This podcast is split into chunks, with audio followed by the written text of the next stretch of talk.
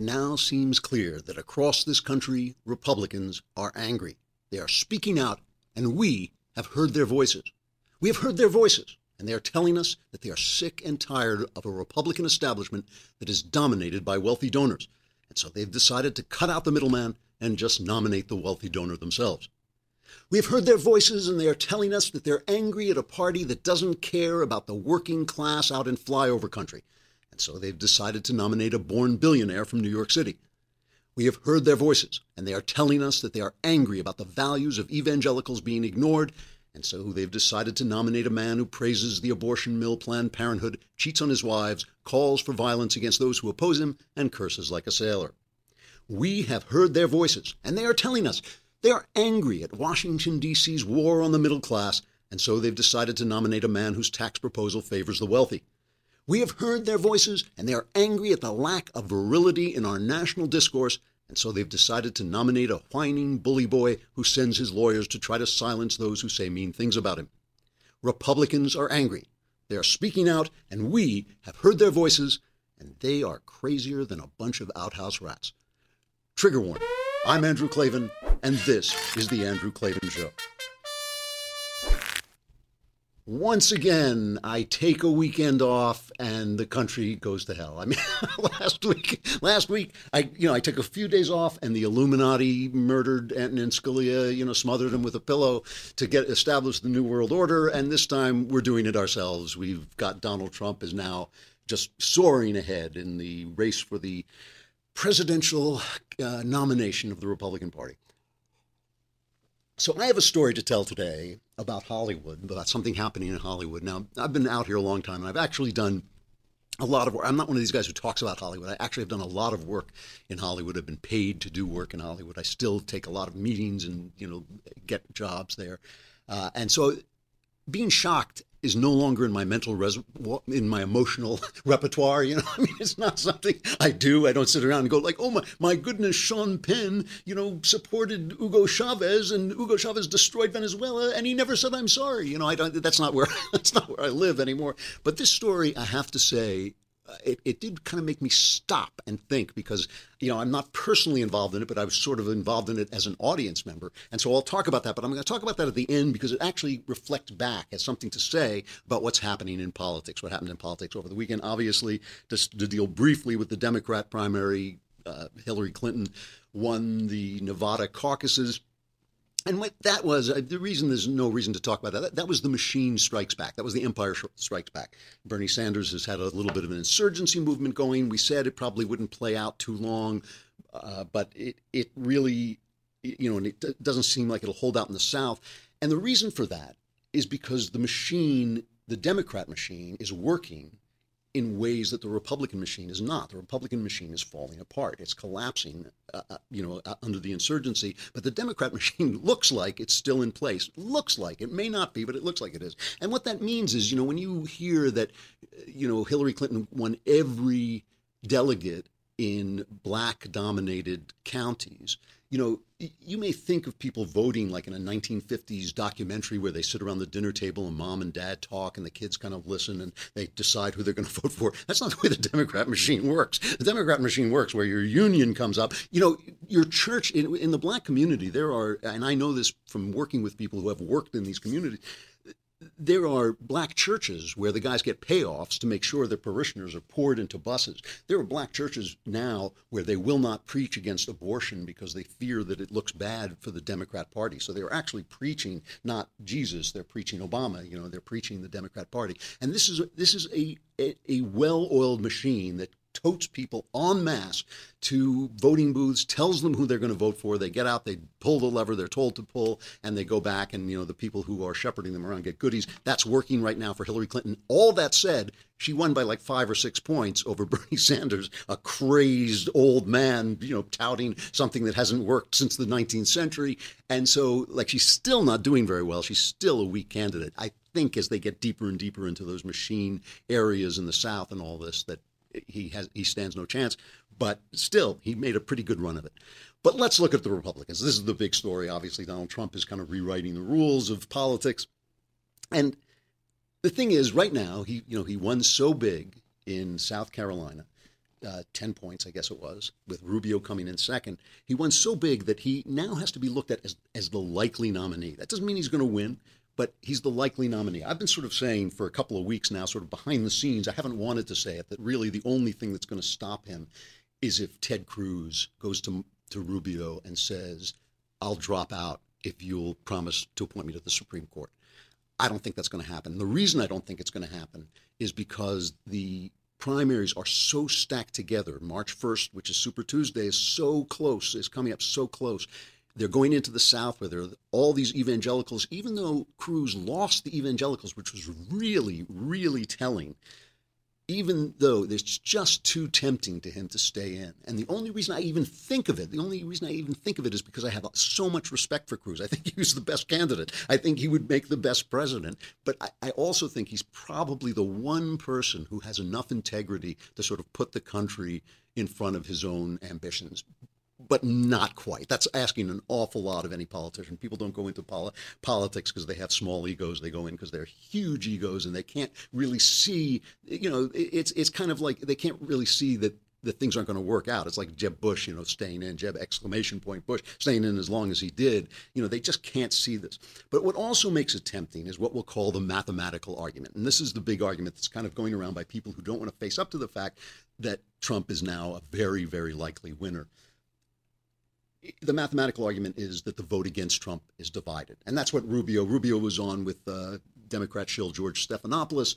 And Stephanopoulos said, how come you're not attacking Trump when he's the leader? So here's a cut of Rubio making the mathematical argument. Is it time to take on Mr. Trump directly? Well, this is not an election like others up to this point. As I said, there's 7, 8 people dividing up 70% of the vote. And so we had a very unusual circumstance. I was being attacked from all sides. I mean, I had one super PAC that spent $40 million going after me. So you can only take on so many people at one time. And this is not about going after Donald Trump. It isn't. I know people want to obsess about that. This election is about who is best capable of uniting the Republican Party. I know that I am. Well, he's the front runner when you have 7 people running and they're dividing up 70% of the vote. We need to remember here, over 70% of Republicans nationally have basically said we're not voting for Donald Trump. And as long as that 70% is being divided up by 5 people, of course he's the front runner. But once that number narrows, we'll have a different election, and we're getting closer to that point. And John Fund, a very intelligent observer of elections, a very good writer, wrote a kind of more sophisticated version of this where he says Trump is the front runner, but he has to find a way to win a majority of the delegates, and the kind of campaign he's running is making it harder for him to crack a ceiling of about a third of the vote. In the run-up to South Carolina, Trump came out in favor of the health care mandate, defended Planned Parenthood, accused George W. Bush of lying about the Iraq War, and stood by his call to impeach Bush. His consistent inconsistency helps explain why only 4 in 10 GOP voters in a new AP poll view Trump in a positive light. He will have trouble growing his coalition to win a majority of delegates, even as more candidates drop out. So Fund concludes, if we are headed for a contested convention, what will happen? I don't know, but I do know that Republican delegates will be leery of nominating a candidate viewed unfavorably by 60% of general election voters. Now, of course, this has started to happen a little bit, and that the fact that Jeb !Point put a period on his campaign, so to speak. He dropped out saying he didn't mind so much because he got to go home and sleep with his best friend. His wife was furious about this, by the way. It was just she said, "What? This is no." I mean, I have to just as a quick aside, I have to say I really don't go for this hating on guys like Jeb Bush. I don't think he would have made a great president. I think he would have made a fine president. I don't think he was a weakling. I think he would, he didn't listen to the base on immigration, and the Republican machine has fallen apart. Hillary Clinton is lecturing the base. Now that she's got a little bit of a wind behind her, she's kind of wagging her finger at the base saying it can't be all about what we do for you. She's telling them this because she feels the power of the machine. You don't lecture the base. You don't contradict the base unless you've got that big tractor in back of you, pushing the people into the voting booths. That's not working for the Republicans. And all this talk about big money in elections obviously isn't true. I mean, the people are the final deciders. And they were never going to go for Jeb, exclamation point. It was never going to happen. I mean, anybody who was paying attention could see it, but he didn't know it. So when he was talking about immigration and saying, oh, you know, people come over here illegally, that's an act of love, and you don't get it, and you don't, you know, he was kind of counting on that big tractor in back of him, looked over his shoulder, and uh-oh, the big tractor had sprung a leak and was smoking, you know, blowing smoke and had flat tires. So that's all that happened to him. He did not have what Hillary Clinton has. But all this talk about the mathematical argument is leaving out the power of winning. I got somebody over the weekend, not just one person, a couple of people tweeted to me and Ben and Beck and Rush Limbaugh. They tweeted this picture. We'll put it up here if you're subscribed and you can watch. It's a big locomotive that says Trump, and it says get on board or get run over. And they tweeted this to all the kind of commentators who are not on board with Trump. Get on board or get run over. Now, first of all, I have to say, this train is going to have to wait online to run me over. You know? Because I'm already standing in front of, like, the atheist train and the abortion train and the immorality is good train. So, like, I'm at this point just a kind of flat, bald head lying on the train track with a fist raised up from it, shaking, waiting for the next train to come over. If it's Trump, I don't care. I'm going to do the same thing. But that is the power of winning. And you hear this in the people who are supporting Trump. I came home, my friend, whom I love dearly, Ann Coulter, tweeted after Trump's victory, I'm as happy as an idiot college student after Obama was nominated. And I thought, Ann, that should tell you something. But Hannity, I came home, you know, I was out at the theater on Saturday night because even though the Republic is dying, I still have to have a life. And I came home and I don't sleep much. So I went and watched some late TV, and there was a rerun of the Hannity show. And Hannity has made this argument that he has not endorsed Trump. He's giving everyone a fair shot. And that's a half-truth. Hannity does give everyone a fair shot. He lets all the Republicans come on and speak. He lets them say what they have to say. He challenges them all and all this stuff. But there's just no question that he radiates this Trump support. He was gloating after the results came in South Carolina, and he was picking on Steve Hayes, who has been this consistent, principled voice against Trump as a conservative, because he doesn't like Trump because Trump isn't a conservative. And when Hayes, you know, Hannity said to him, you know, do you finally get this, Steve? And Steve said, you know, I know Steve. He's a really good guy and just a very, very bright and principled guy. And Steve says, you know, I've always gotten it. I just don't agree with it, you know. And he said, Trump came out for the mandate the other day, which is the part of Obamacare, which is Obamacare. And it's kind of comical that Trump did come out. Now Trump has kind of dialed that back a little bit. But remember, Trump was blaming Cruz for the appointment of John Roberts to the Supreme Court because John Roberts upheld the mandate. And so now he's saying he's for the mandate anyway, so it doesn't matter. And Hannity said, he's been on my show 6 times. I've asked him about health care 6 times. He says he'll repeal Obamacare.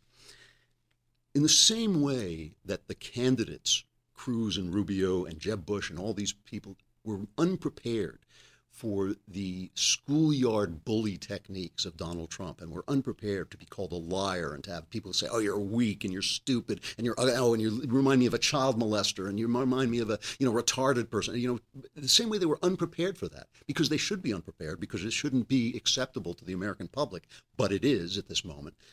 In the same way they're unprepared for that, I think Sean Hannity does not understand how liars work. I've spent long periods of time with people who are actual pathological liars. And what happens is you break down after a while. You start to believe them because everybody else you know, their words have some relationship to truth. And pathological liars, they have no relationship to truth. And I don't think he understands that Trump will tell him anything he wants to hear. You want him to be for against Obamacare, he's against Obamacare. You want him to say the word conservative over and over again without having any concept of what it means, of what constitutional government means, what individual liberty means. He'll do it. He's fine. That's fine. So this power of winning seems to give legitimacy to people. And Trump deals with this all the time. I mean, here, let's hear the cut of Trump talking about how he views the Republican establishment for a minute. What's your view of the GOP establishment now, sir? I think it's a mess. I think it's a mess. And I think they better get their act together, because they're going to keep losing elections with the kind of thinking that we have with the Karl Roves and the Stephen Hayeses and these characters that can't get themselves arrested. If you want to keep people like that, if you want to keep listening to people like that, you're never going to win. You're never going to win. They're from a different age. They're from a different world. See, now, just before the primary, Trump obviously got in this fight with the Pope. And I'm not a Catholic, so I can't judge the Pope at all as a Pope. He may be the popiest Pope who ever poped. I mean, I have no idea, you know, whether the guy's a good Pope, because I'm not a Catholic, so he's not speaking to me in that way. I can judge him as a world leader, and as a world leader, I feel he's been a disappointment. And this is speaking completely unreligiously, you know. It really bugs me, this thing between the evangelicals and the Catholics, where the Catholics feel the evangelicals have left the true church, and the evangelicals feel that Catholics are worshiping the Antichrist and all this stuff. It doesn't really matter how you worship; it's who you worship.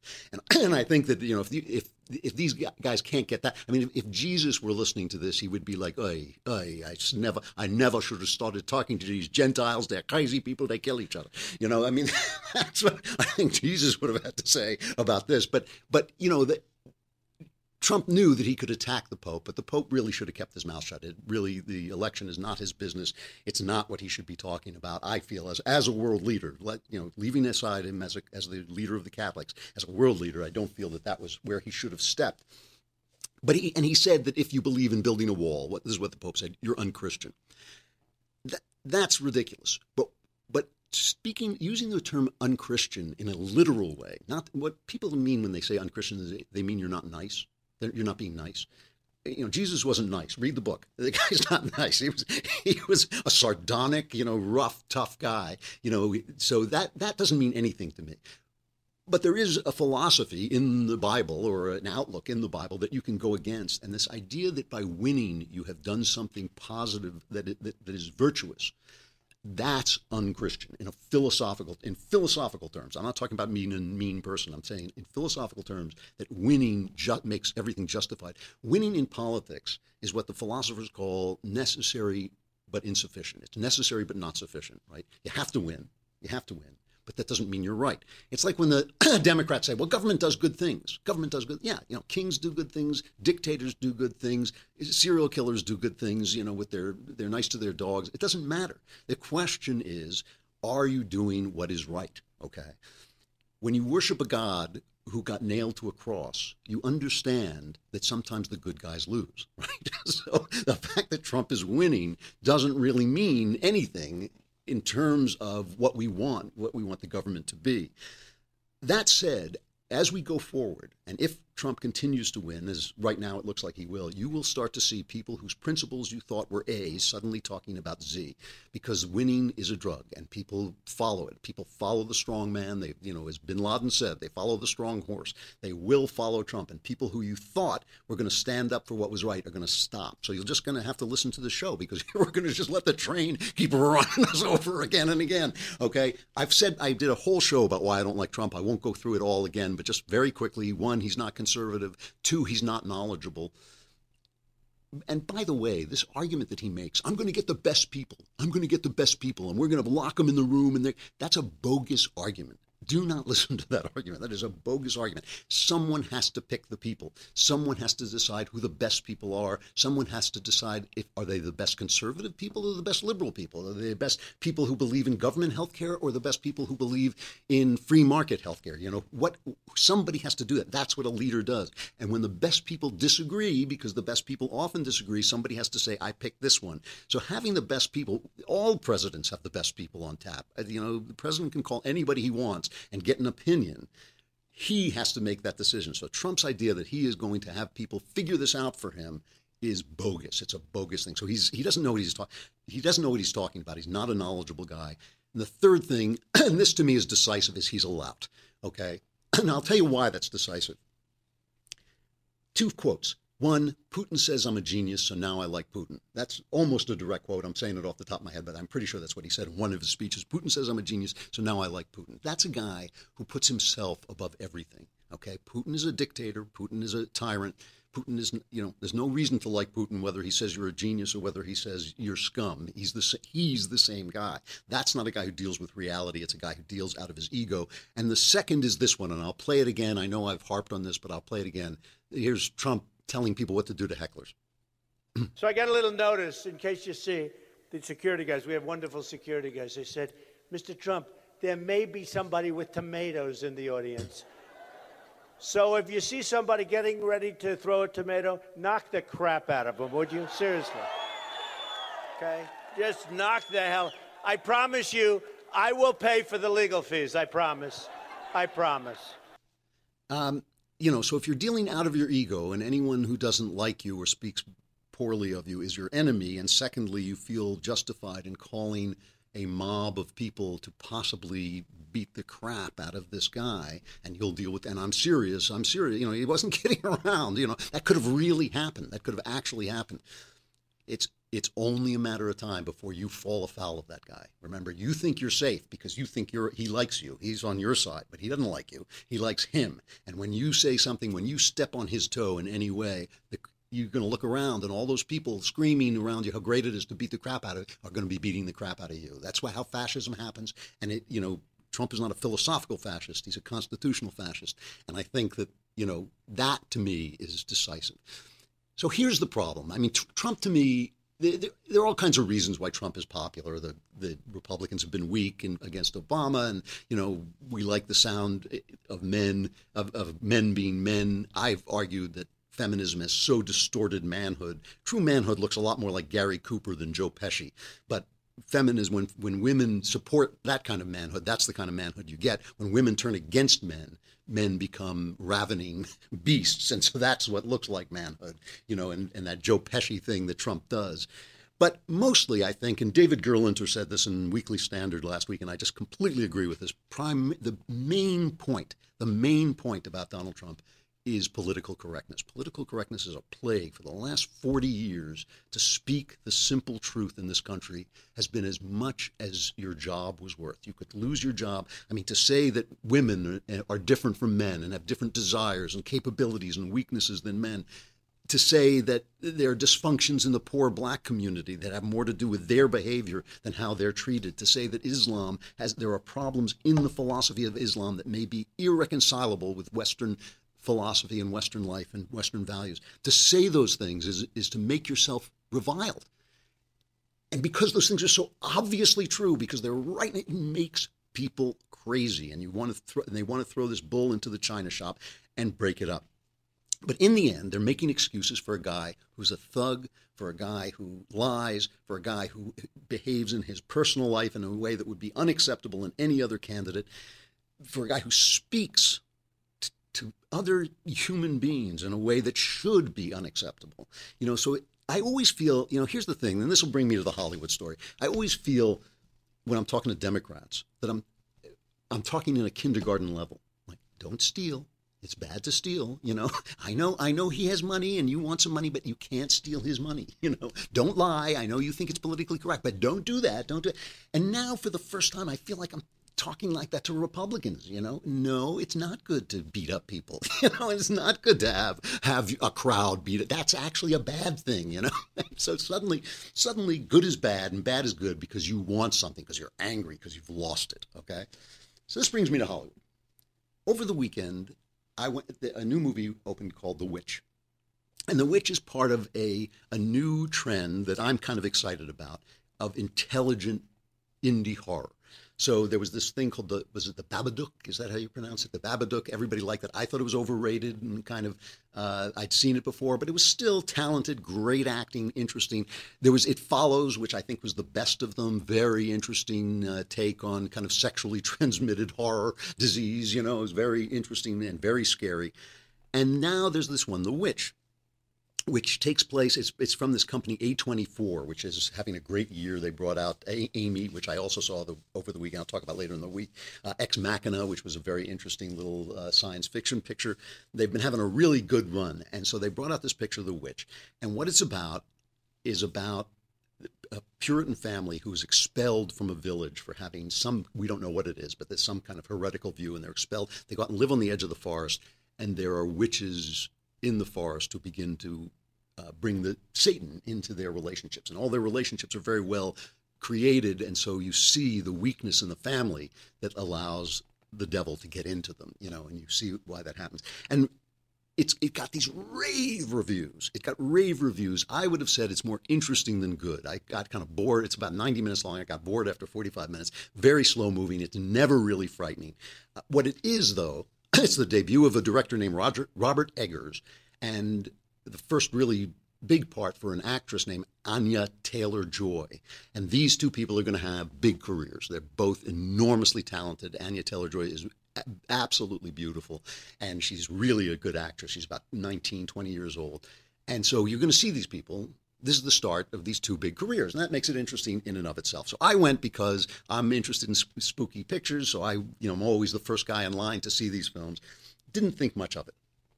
So I come back and I find that, first of all, they're making all these political remarks about it. In Wired, somebody wrote this is a crazily feminist movie. It's a feminist movie. He says, this is Scott Pierce writing in Wired. He says, of course, in New England at the time of Eggers' movie, any woman who fell outside of societal norms became a suspected witch. Women who lived atypical lives, women of color, women who challenged patriarchal systems, even a girl like the witches Thomason, who just found herself in the unfortunate position of becoming a woman in a family of zealots with a few misbehaving goats, got called witches.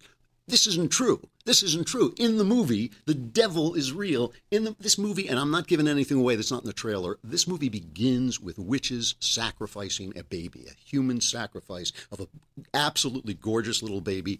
They rip it to shreds. It's not on screen, so it's not unwatchable. You know, it's well done and all this, but you know what's going on. They rip this baby to shreds, drink its blood, and smear. You know, these are Satanists, and the devil is real in this story. And so this whole idea that this is a feminist film, or the other thing they said, and by the way, it doesn't matter what the director says. He says it's a feminist film too. It doesn't matter. It's what's on the screen that matters. And the other thing they say is, well, it shows you how awful these Puritans were. It shows you how, well, does it? I mean, if the Puritans were afraid of witches and witches are real, then burning witches, not such a bad idea. They didn't burn them, they hanged them, but it's not such a bad idea if they actually are agents of Satan, you know? So the film is none of those things that the left says, but because the right has no infrastructure for reviewing things, the left gets to define the terms of the debate. So A24 wants to promote this movie, as we all want to promote our work. And if I have a new book coming out, I send it around to people who might talk about it and some people who might like it and people who might have me on their shows. And that's what A24, this is this indie company, this is what they do with this. And one of the people they send it to is the Satanists. They sent it to the national the Satanic Temple. It's a national Satanic Temple. And they loved it. The Satanists loved it. Why not? I mean, it's the devil giving, you know, the devil kind of terrorizing these people and sacrificing a baby. And they make an official documentary, what do they call them? Like just a featurette, a promotional video. So here is Jex Blackmore, a spokesman for the Satanic Temple, doing an official featurette promoting this film. This is witchcraft. She plays a curse. Why have you turned against me? I'm Jex Blackmore, national spokesperson of the Satanic Temple. When I saw The Witch, I was incredibly impressed by the historical accuracy and a rehashing of folklore that is part of American history. I have come to steal ye. Hear me stick a flying through the trees. Clickety-clackety. We live in a Judeo-Christian society, so concepts and embodiments of evil and embodiments of good are part of the imagination of Americans. The Witch was kind of the handmaiden of Satan. It took a life of its own because it's really the manifestation of evil in female form. The fear of witches and of the influence of the devil came from Europe and hundreds of years of perpetuating this mythology about satanic influence. We are children of sin all.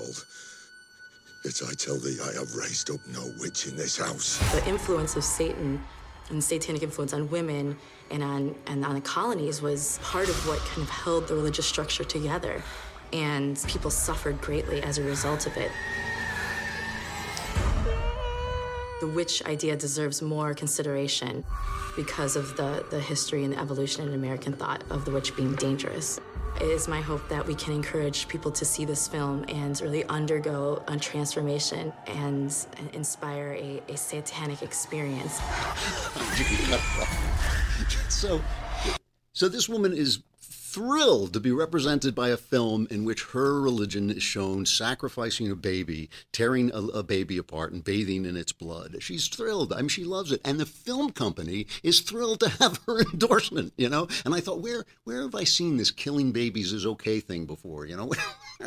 Oh, yeah. So it's like the whole Democrat Party platform. So, you know, when you start to hear yourself saying that good is bad and bad is good, when you start to hear yourself saying that bullying is fine, that cursing people out is fine, when you start to hear yourself saying that, you know, killing babies is great, it's just the satanic experience, that Satan is good and God is bad, you know, ask yourself, how likely do you think it is? How likely do you think it is? This is the freest, most prosperous civilization that ever existed on the face of the planet. How likely do you think it is that everything we think is black is white? How likely do you think that is? It's, you know, we get things wrong. Mostly when we get things wrong, it's because we go against our values. You know, when we had slavery, it wasn't because our values were bad. It was because we weren't playing to our values. We weren't doing what we were supposed to do. When we are un-Christian in the literal sense of the word, it's not because Christianity is wrong. It's because we're wrong, you know. But it does leave open this argument. When you tell people that right is wrong and wrong is right and you can't speak the truth and all this, it leaves open this argument that black is white as white is black. And that is what we're seeing in this election. And if the train runs over me, folks, believe me, you're just going to see my fist come up out of that train track because it's not the way to go. Metanoia, folks. Think again. Think again. All right, stuff I like. This week, I want to talk about lost classics, things that I think are really classic works that are have been completely discarded. The first one, a classic adventure novel that nobody knows about. It's called The Rose of Tibet. It was written by a man named Lionel Davidson in 1962. I obviously, because I'm a crime writer, I talk to people in crime mystery stores. Aren't as many of them left as there used to be, but they tell me this is one of the most asked for books that is most often out of print. It's so often out of print. Nobody has heard about it. The Rose of Tibet. It is up there with the classics like King Solomon's Mines and She and those kinds of books. The author wrote another good thriller called The Knight of Wenceslas, which has been compared to top thrillers. I don't think it's quite as good as The Rose of Tibet. The Rose of Tibet is a classic. And then the guy disappeared. I think he was Jewish, and I think he became a Zionist and just got very involved in Israel and all this stuff. And his novels really tapered off. They aren't very good. They're not even really readable. I've read a couple of them. They're not that good. But this is a great one, The Rose of Tibet, just a totally lost adventure novel. If you love those things like I love them, it's really worth reading. That's it. The week begins, so I'm going to hold this country together by main strength for the next 4 days, and then you guys can just blow it apart next weekend. All right, I'm Andrew Clavin. This is The Andrew Clavin Show. Thanks for listening, and we will be back again tomorrow.